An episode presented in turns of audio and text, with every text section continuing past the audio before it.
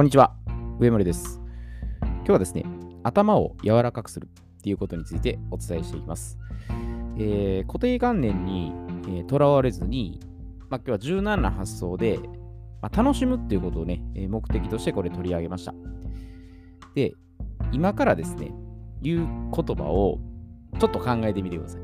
ま、ゲーム、ゲーム感覚であの聞いていただけるといいかなと思います。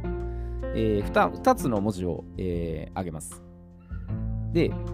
いきますね。まず1つ目、頼みもん。2つ目、甘やかしさん。えーさて、この2つの文字に共通することは何でしょうか、まあ、勘の言い方はね、これすぐに気づくかと思います。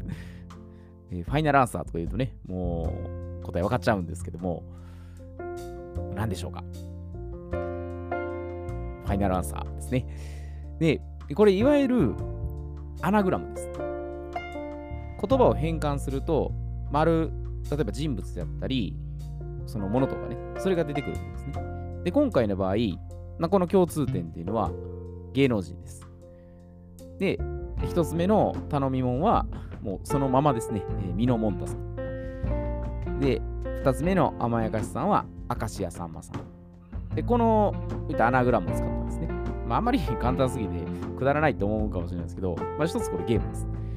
じゃあもう一ひねりして、えーちょっとアナグラムを言いますね。で、一つ目は、おかん三振。二つ目は、愚痴を言う洗剤。さあ、何が出てくるでしょうこれもそんなにね、えー難しくないんですけど、でもやっぱり普段からちょっとこう切り口を変えたりね、えーなんかこういう、まあ、遊び心で、ま、やってるかで、若干その鋭さというかね、そういうとこの気づきは違うかもしれないです。えーとじゃあ正解を言いますね。まず1個目は、これ並び替えると四字熟語出てきます。で、おかん三振はえ三冠四音。で、愚痴を言う洗剤は、えー洗剤一遇。で、こういう風になります。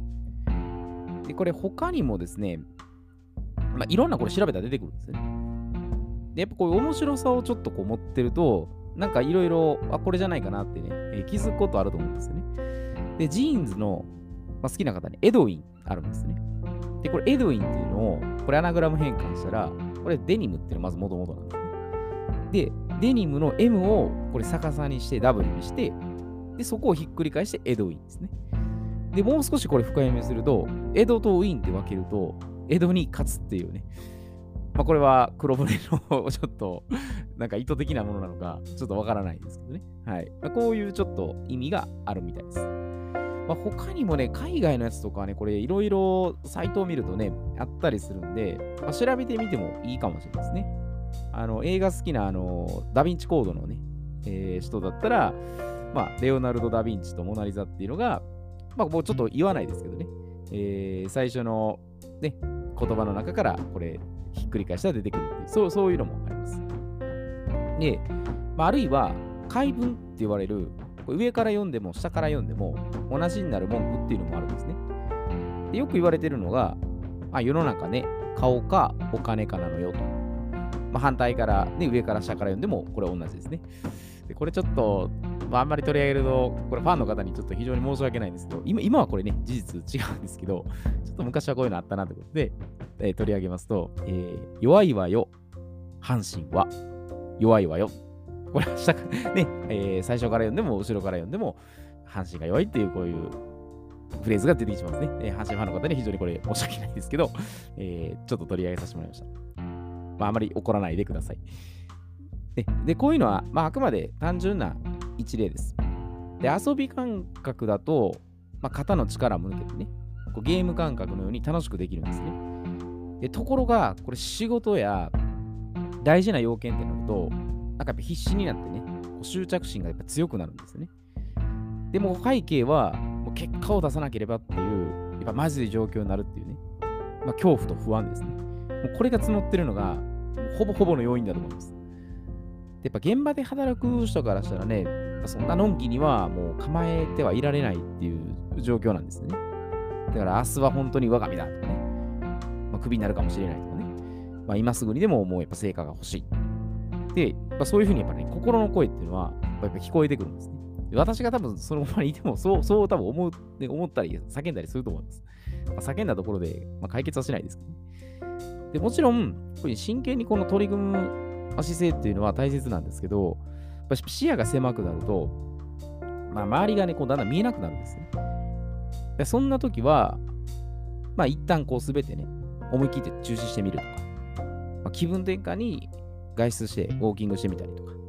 まあ、あるいはその場でね、全力ダッシュとかして運動して体を動かしたりして、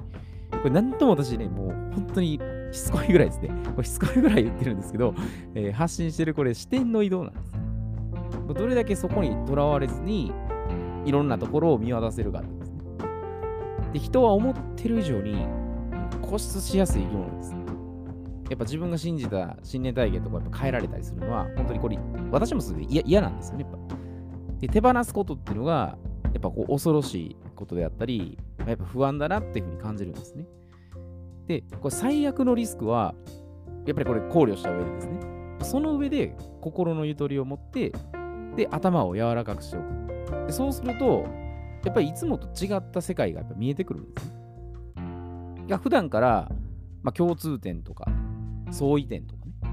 で課題と問題の違いとか、いろんなところをくまなくですね、人や物事に隔てなくですね、興味関心をやっぱ持つかだと思うんですね。で日常生活をもう何気なくね、ぼーっと過ごすのも悪くはないんですよ。リラックスするという意味では悪くないんですけど、いや、どこかしらなんかね、もったいない気がします。で、こういうネタっていうのが、まあ、ありふれた光景にやっぱ隠れているんですね。でやっぱりこれ遊び心とか、子供っていうのはそういう意味では、あの視野がすごい広いなと思うんです。もう柔軟性があって、もういろんなとこにこう純粋無垢に取り組んでるっていうところから、いろんなとこ引っ張り出せるんですね。だとてつもない発見がやっぱり出たりするんですね。大人になると、どうしてもなんかね、あの、固執しちゃうっていうところは強く出るんですね。だから頭でっかちのこうヘリクスオタクになってもこれはいけませんので、冷静な頭脳と温かい心ということで、クールヘッド、バッド、ウォームハートということで、自分の頭の中は常に冷静な認識と判断するっていうところを取りながら、人に対してですね、人に対しては、まあ、心と心で通じ合う、まあ、温かいあり方ですね。でそういうふうにしていけば、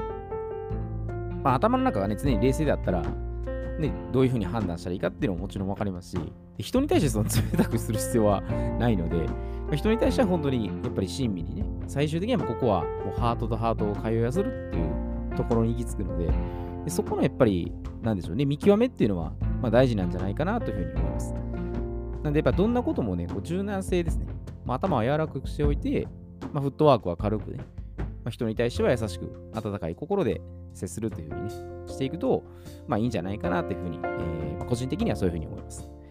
なので、えー、ちょっとね、真面目に真剣にやってるほどね、人ほど、なんかこう、ドツボにはまりやすいので、まあ、こういうアナグラム、解文とか、まあ、クロスワードとか何でもいいと思うんですよ。ちょっとこう、頭をひねったり、あのー、遊び心をね、やるようなことを、あの子供さんおられ方やったら、もし子供さんね、周りの人とかもいいんですよ。と接してみると、まあ、意外とね、ヒントが出てきたりするかもしれないので、えそういうふうに、えー、常に柔軟性をね、持った状態で取り組んだらいいんじゃないかなというふうに思います。えー、では、今日はこれで失礼いたします。